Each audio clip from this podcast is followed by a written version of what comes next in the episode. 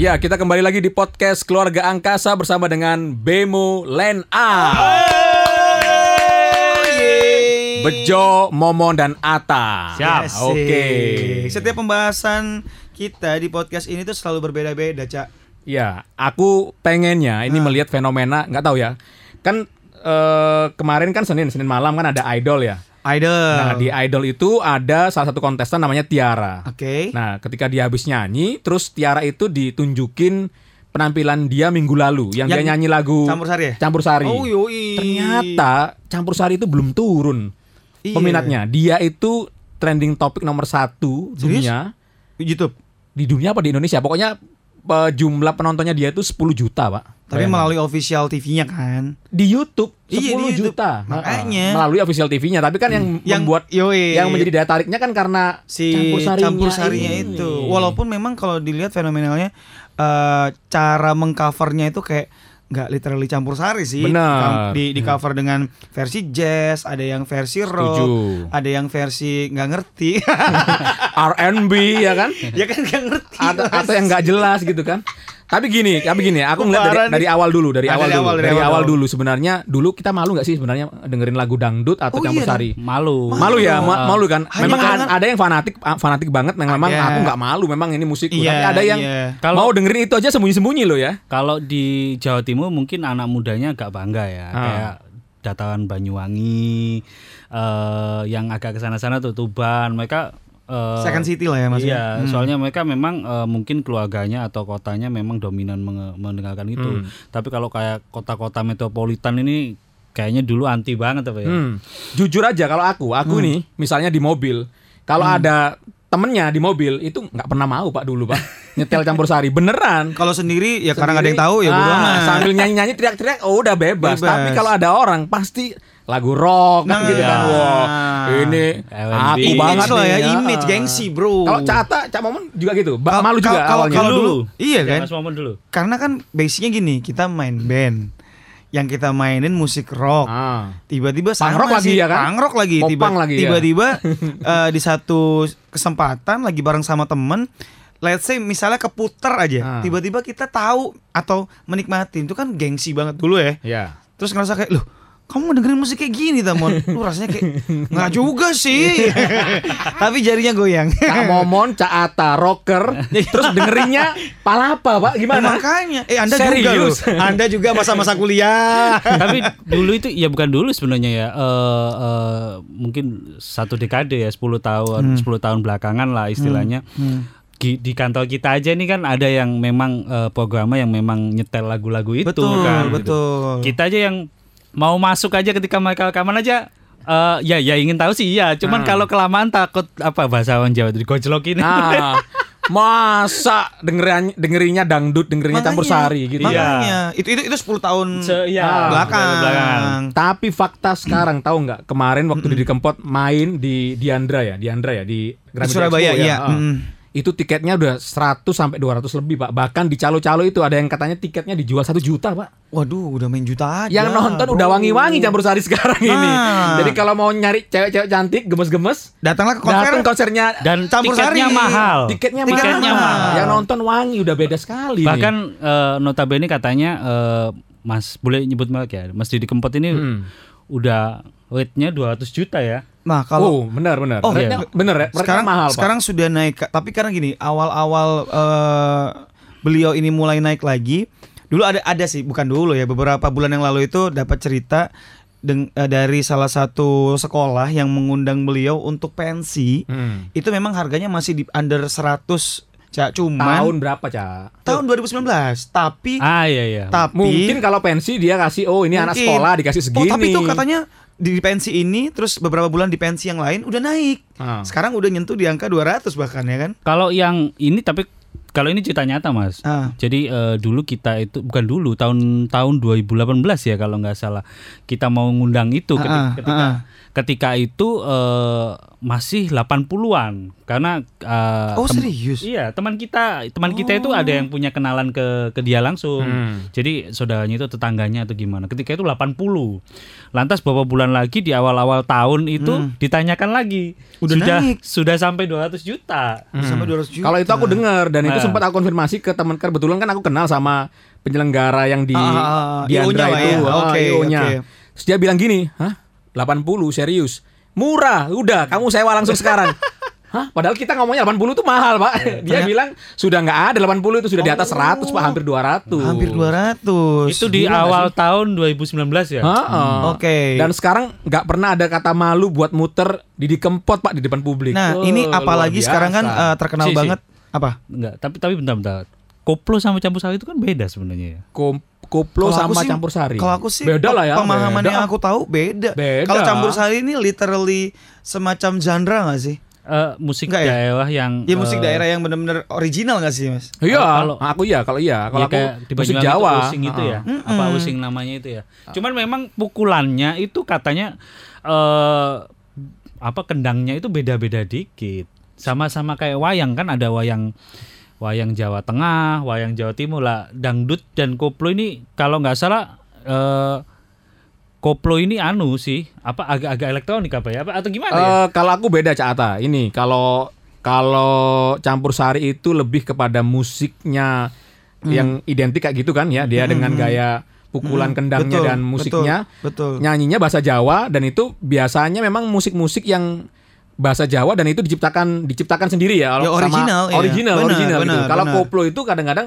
musik bahasa Indonesia dikoploin. Nah, contohnya gitu kayak ada dangdut, dangdut misalnya. ada dangdut kan Melayu ya, Ah. setahuku ya. Tiba-tiba ada dangdut koplo yang mungkin sudah dalam dalam konteks itu di cover. Oke. Mungkin kalau kita nih mengcover lagu pop menjadi rock misalnya gitu. Ah. Nah, ini dangdut Melayu di, di, di covernya jadi koplo misalnya. Benar. Mungkin gitu kali ya. Iya, misalnya lagunya Raja, lagunya Wali, Nah. dikoploin. Kalau- Harusnya kalau lagu, sih gitu. Awalnya lagu pop, bener Setahuku sih gitu, setahuku Tapi sih gitu. itu kan eh, eh, dia lebih kepada kayak remix gitu nggak sih? Remix Iya. itu karena mungkin uh, sekarang kan lagi banyak banget tuh uh, viral ya Hmm. musisi-musisi dengan uh, ko- Yang kontennya EDM. dia itu bukan idiom juga sih Cak. Jadi kontennya dia itu House lebih musik ke lah, house musik gitu ya. karaoke set. Ah, oh, nah. karaoke Iya, bareng-bareng gitu karaoke kan. set. Oke. Tapi mereka itu mencari atau capturing momennya adalah sekarang tuh yang lagi didengar sama generasi-generasi milenial tuh apa sih? Misalnya Iya. sekarang lagi campur sari. Bayangin dengan konsep atau uh, packaging Hmm. anak muda indie misalnya, tapi dal- dal- dalam konteks karaoke set dengan settingan seperti itu, muterin lagunya uh, Didi Kempot misalnya. Oke. Pasti semua nyanyi kan. Hmm. Bahkan ada kita sebut aja ya, Phil Koplo ini kan lagi naik banget Ah. mereka memang eh, tidak punya lagu originalitas dari musik koplo tapi misalnya kayak gini lagu indie popang aja Hmm. dari Bandung Close Head tau Iya. itu dikoploin sama mereka Kok indie popang lagunya John Mayer dikoploin sama John dia. Mayer loh bahkan. Aku Mak- tahu, Ba- iya. Berarti mereka mainnya cuma di G-Set ya? kalau yang Phil Koplo itu mainnya eh, karaoke set lebih tepatnya Nah, benar. Oh, berarti Karaoke misalnya minus one gitu. Iya tapi memang ada Dia sudah desain dulu Sudah- musiknya. iya, dia sudah benar. bikin dulu musiknya Sudah di, bikin musiknya ah, ulang, ah. Dikoploin dulu musiknya sama dia. Betul. Terus dia mainin di venue sambil ada teksnya karaoke massal. Tapi menurutku nggak maksa sih itu. enggak sih A- enggak Asik kalau menurutku asik asik. asik. capturing momennya bagus Tapi ada nggak sih yang maksa sebenarnya? Banyak. Banyak. Ada yang maksa? Banyak. Karena, Masa? karena kita sebagai pelaku ya Mas Iya mengalami banget. Mak- maksudnya dia maksa gimana sih? Nggak enak atau dia Oh, so, kalau- so asik atau gimana sih? Maksa gimana sih maksudnya? Kalau enak nggak enak relatif ya. Tapi kalau so asik ya, saya pribadi ngomong mereka so asik. Jadi istilahnya begini, eh, kita misal menentukan pilihan kita dalam jenis musik, lantas eh, tiba-tiba di beberapa tahun ke depan atau tahun ini tuh ada ada genre yang lagi naik. Iya.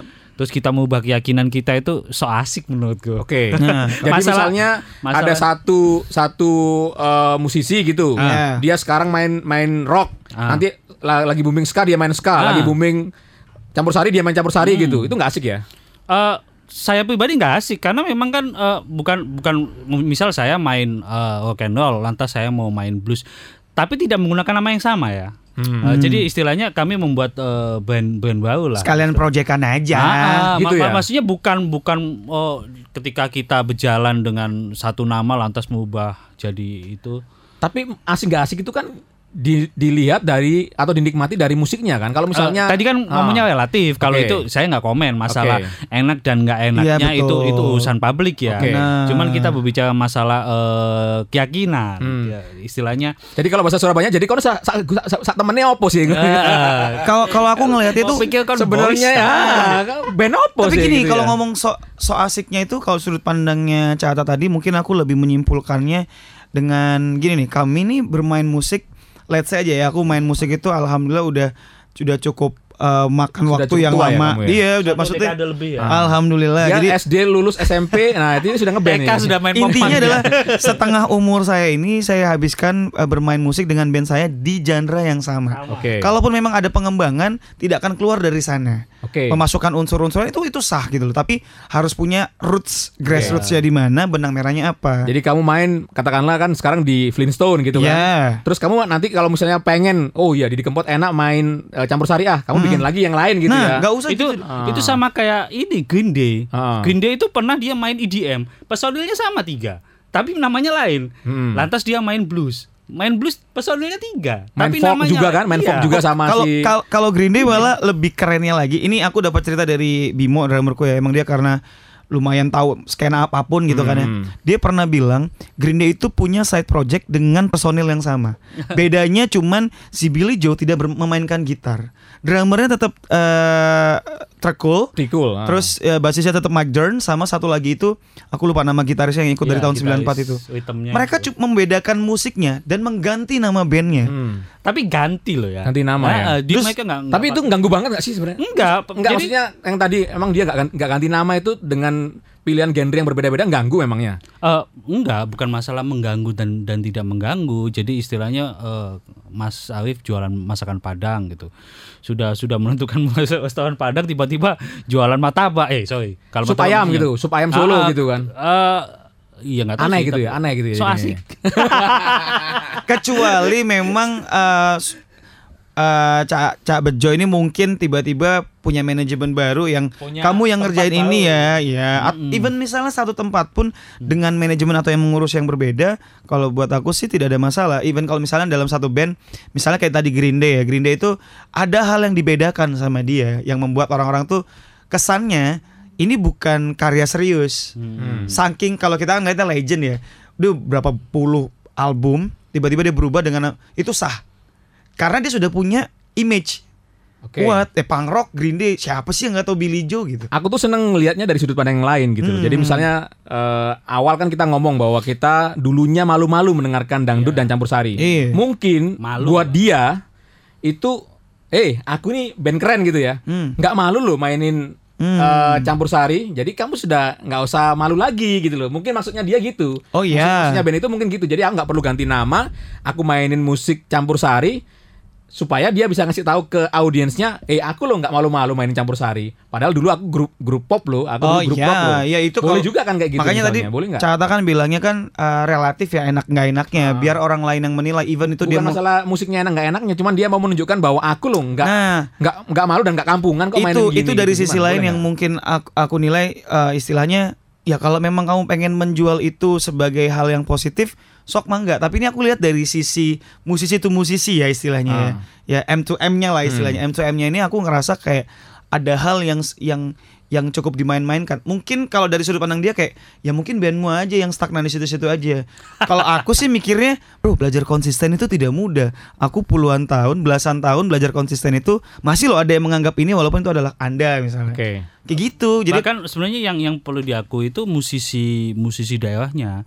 Jadi di tengah gempuran eh, apa zaman yang sudah dan Iya, sebagainya, iya. mereka tetap Dia tetap bikin- main di campur Iya, sari gitu ya. bikin lagu using, mereka punya fan base-nya. Betul. Tanpa tanpa peduli Mas Didi Kempot juga kan sudah mainin ini sudah berapa dekade yang Be, lalu. begitu. lagu-lagunya dia Bro, Cidro dan sebagainya itu udah 800 Ah, karya, bro. Hanya kebetulan mungkin ketika itu wawancara dengan siapa? Gofar Hilman. Ah, ah, Ada ketika Gofar itu- Hilman yang mengangkat Hmm, itu dan itu pecah banget. Ya, ngobamnya Gofar Irman. Yes. Dan itu pertama kalinya Gofar Irman live Nah. ngobam off itu air, off air live pertama kali Aduh. dan mengangkat dia dia mengakunya gini, mengangkat eh, semacam heritage atau Hmm. lokal heroes di Solo yang diangkat adalah Didi Kempot dan di situ pembuktian Didi Kempot itu emang karyanya tidak hilang karena tidak mungkin tidak di show off aja. Kalau dilihat off airnya hampir 1.300 orang loh yang datang. Bukan karena Gofar Hilman ya, tapi karena lintas generasi yang Bener, berbicara ini. bener gitu. bener dan mungkin juga dia nggak ngeliat ngobamnya kalau menurutku ya Iya, bener, dia nggak ngeliat ngobamnya karena memang dia Betul. lihat Didi Kempot dan dia fanatis sama Didi Ah, Kempot ada loh anak-anak muda dengan packaging rocker Ah. yang mau menghargai musik karya Didi Kempot originalitasnya di genre campur sari. Dan, sih dan yang itu banyak respect. sebenarnya Eh, Banyak. banyak musisi-musisi lokal kayak eh, misal kalau itu ngomong Jawa Timur ya ada beberapa kayak di Ambon ataupun Banyak, musik, iya bener. jadi mereka memainkan musik daerah mereka dengan bangganya Betul. oke Medan misal atau apa cuman Oh, iya, memang iya. eh, kalau kalau keangkat ke publik kayaknya belum ya Belum. Nah, tapi eh, setiap kali orang yang punya eh, rasa keterikatan keturunan sana lah minimal mereka mereka bangga nyetel itu kayak misal saya saya naik ini apa namanya? Gokal nih. Hmm. dia dia turunan eh, Ambon apa Medan saya lupa. Dia dengan bangganya nyetel. Sehingga saya bisa langsung menebak pak orang ini ya? Enggak tapi orang tua saya lahir di situ. Sehingga saya dari Oh. kecil itu didengerin musik ini. Loh berarti bapak tahu tahu bahasanya? Enggak juga. Saya cuma suka musiknya karena saya terbiasa dari kecil mendengarkan itu. Betul. jadi istilahnya eh, kalau jadi ada kebanggaan pada ya eh, latar belakang dan juga keturunan dulu Betul, betul, dari betul. mana asalnya gitu ya. lah ya. Dan saya pikir di di dewasa ini hal tersebut penting karena mengingat eh, kita kan negara yang majemuk ya. supaya nggak kehilangan jadi diri Ah ya jadi istilahnya itu itu masalah sepele musik sih ya. Iya. Belum lagi yang lain misal eh, industri-industri yang lain. Oke. Bayangkan Industri kalau kreatif lainnya lah ya. iya, bayangkan kalau bisa eh, senaik Didi Kempot. Nah, gitu itu sih. dia. Jadi Cak Mon, eh, Cak Ata ini lebih lebih respect sama misalnya ada musisi rocker pakai lagu daerahnya dia gitu ya. Jadi Hmm. dari awal memang dia ingin mempopulerkan musik rock dengan cara bermain. Gak, gak usah lagu daerah lah istilahnya. Eh, mi- minim ya. Ini tapi pandangan pribadi Oke. sih. Bangga dengan bahasa kita. Ya Nah, maksudnya maksudnya eh, dia mainin sesuatu misalnya ambil contoh lah rock gitu kan. Ah, iya. Terus dia pakai dengan bahasanya dia bahasa Ambon atau dia bahasa Medan daripada orang-orang yang memanfaatkan tren ini Iya. untuk Iya. mempopulerkan dirinya Ya, gitu ya. itu- Contoh paling Oh. real itu guys. lucu itu lucu so, Ah. sok asik Makanya contoh paling real menurut saya dan ini pasti disetuju- disetujuin ya. Endang Sukamti contohnya. Dia pak di dalam setiap albumnya tidak mungkin tidak menggunakan bahasa Jawa. Tapi dia tetap coverannya ya band pop punk, band melodic punk, band punk rock gitu loh. Iya. Ya maksudnya kayak gitu kan. Tapi Daripada ini sebenarnya juga terjadi agak-agak melenceng ya. Terjadi di di halayak publik di internasional. Festival Coachella itu sekarang em, mainin dari band-band dari Spanyol dengan bahasa Spanyol. Iya. Ke Spanyol dan apa? Bahkan eh, K-pop itu ada tempat tersendiri di Coachella. Ya. Ada malah venue utama dia. Ah, Pokoknya ngomong-ngomong Coachella tahun ini RATM bintang Oh, tamunya. Jadi istilahnya eh, kalau kalau kalau saya memandang begini, eh, generasi Z ini memang eh, menghilangkan sekat. Jadi Hmm. sekat itu istilahnya eh, bagi mereka genre itu eh, mungkin sesuatu karena mereka kan trennya begini, mereka memilih lagu itu bukan berdasarkan kalau kita dulu harus nabung, kita harus datang ke toko kaset dan dihadapkan pada misal kita datang ke toko Aquarius ya, ini blues, ini pop, ya. Generasi sekarang enggak, mereka memilih di Spotify, tapi berdasarkan mood. Misal eh, playlist kalem, playlist Iya, galau. Menurut mereka Tanpa mereka melihat bandnya. bandnya betul. Itu jadi generasi yang apa? Menghilangkan sekat. Oke, jadi bisa bermacam-macam pilihan musisinya, tapi mungkin mood dari musiknya dia sudah tentuin gitu ya. Jadi aku nih lagi nyetir pengen yang bersemangat, dia mau muter lagu yang Nah. bersemangat. Lagi mau tidur, puter yang kalem gitu ya. betul, Lagi betul. mau koplo. Ah, lagi mau koplo misalnya atau mau campur sarian, Nah. ya puter campur sarian bebas gitu ya. Soalnya gini, ini ini ini mungkin yang agak sedikit uh, menjadi keresahan ya. Saya dan teman-teman band saya itu kalaupun misalnya ada ada musisi yang pengen capturing momen itu nggak ada nggak ada salahnya menurut kita. Itu itu hak kalian uh, monggo dijalankan gitu. Tapi kalau Ba- banyak kok yang banyak ya, tapi banyak. tapi maksudku uh, cobalah bertanggung jawab dengan karya. Maksudnya gini kami main di genre punk misalnya sudah belasan tahun. Even laku nggak laku kami berani buat karya berupa album itu kalau kalau menurut kita tuh harfiahnya sebuah band paling tidak punya punya karya berbentuk album EP bukan full length. mulu ya. kalau cuman single single single single segala macamnya nggak punya identitas dong akhirnya. Nah akhirnya berani bersuara. Ketika berani bersuara dengan tagline apa pun itu yang dikeluarkan harusnya berani bertanggung jawab. Cara bertanggung jawabnya adalah berani konsisten nggak? Hmm. gini terus. Kalau misalnya nanti yang Kalau sudah turun trennya Nah, gimana masih mainin lagu gimana itu. tuh? Gitu. Jadi cuman eh, lucunya eh, mereka memanfaatkan ini tuh dengan dengan artian bahwa eh, apa namanya istilahnya koplo aja dia ataupun bagaimana ya istilahnya eh, supaya generasi sekarang itu mau mendengarkan musik koplo tapi menurutku itu so asik aja sih. Ya aku Iya. ris- a- istilahnya kalau saya sih lebih lebih cover karena sesama musisi ya mungkin aku lebih bisa respect dengan cara mereka berani tampil beda. Seperti yang tadi Cak Bejo bilang berani tampil beda berani mengangkat heritage yang ada di Indonesia. Itu kan termasuk kultur juga ya termasuk budaya yang perlu diangkat ya, originalitasnya. Tapi ya balik lagi secara musisinya ada hal-hal yang harus ditekankan sih. Tapi menariknya ini Cak Bejo. Eh, di musik itu musik apa ya osing atau apa ya Hmm. mereka tidak terlalu memikirkan penampilan. Hmm. Jadi eh, misal nih saya sebut nih kayak Mas Sodik Palapa Hmm. atau Oh iya. kita ngomong dangdut. Jadi kalau eh, pem- pandangan bahwa kita kalau menjadi entertainer harus sempurna secara penampilan, Hmm. saya tidak ngomong beliau tidak sempurna ya Hmm. ataupun beberapa musisi osing mereka tidak terlalu menarik seperti entertainer, entertainer pada entertainer pada umumnya. Tapi karena memang memang fan base-nya itu benar-benar suka karena mereka lagunya, nggak peduli mereka tidak semenarik itu. Iya, tapi untungnya mereka punya Loyalnya ya. dan mereka untungnya sebagai musisi punya menurutku sih punya identitas, Iya. punya gimmick dan itu yang menarik A- akhirnya orang tuh cepat hafal misalnya kayak rambut gimbal ya kan Apa Denny Caknan apa? Iya. si kalau let's say aja yang paling viral lah sekarang eh, Mas Didi Kempot Hmm. selalu di mana pun beliau main main iklan pun sekarang beliau main iklan lagi kan dengan dengan ini apa tuh bajunya. bajunya apa sih namanya?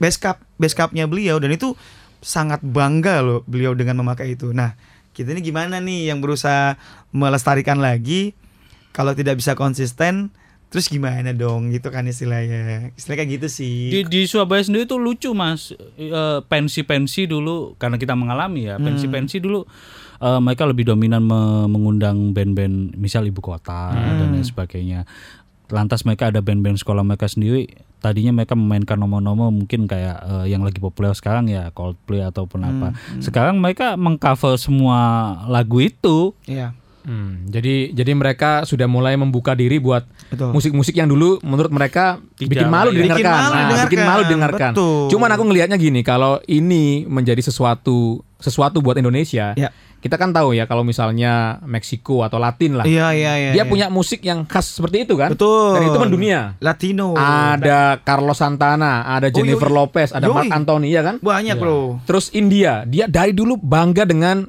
perfilman Bollywoodnya dan juga musik Indianya. betul Iya nggak sekali sih? Iya. betul sekali. Indonesia itu harus punya yang seperti itu. Betul. Misalnya campur sari dengan Didi Kempotnya, Palapa dan sebagainya. yes yes Ya memang kita nggak malu-malu bahwa ini asli loh buat buatan Indonesia loh. Ini Iya. musik asli Indonesia loh. Betul ya betul, buat aku betul, sih betul. gitu. Dan itu eh, ya sekarang ini memang jangan sampai lah trennya itu turun gitu. Tren itu Benar. turun. Dan kita berterima kasih sama musisi-musisi yang konsisten. Amin. Yang dari awal memang dia sudah berkomitmen buat hidup di, ja- di jalur campur sari ataupun di dangdut. Ya, pokoknya apa pun genre-nya sebenarnya. ya. Hmm. Hidup konsisten hidup konsisten. Iya. Dan juga mungkin eh, Jadi khawatirnya kan sekarang lagi rame main itu besok nggak rame dia pasti akan ganti jalur lagi gitu ya. ya, Ya, takutnya gitu Eh, kekhawatirannya sebenarnya gitu. eh, kekhawatirannya begini Mas Habib.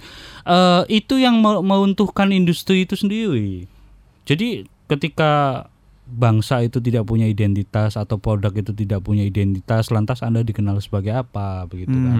Ya, ketika di masa depan itu akan meruntuhkan ketika kita tidak punya identitas ya anak-anak muda sekarang begitu sih. Ya. Jadi untuk band-band yang sekarang atau musisi-musisi yang sekarang main mainin campur sari gitu ya, Mm-mm. kita tunggu konsistensinya. Bener, paling nggak karya dalam bentuk eh, everlasting ya album Ah, lah mungkin. album gitu ya. Jadi kalau sudah konsisten kita baru angkat topi. Kalau belum masih dipertanyakan. Masih gitu. dipertanyakan. Kurang lebih kayak gitu. Ini tanpa ada maksud apa pun. Oke. Ini Nah, hanya nah, nah, hanya nah, keresahan-keresahan nah, nah. eh, di jalur karena kami bertiga ini juga masih bermain musik, masih mendengarkan musik gitu kan ya dan membuat karya. Oke. Gitu. Ketemu lagi di Bemulen A dengan topik-topik yang lain. Asik.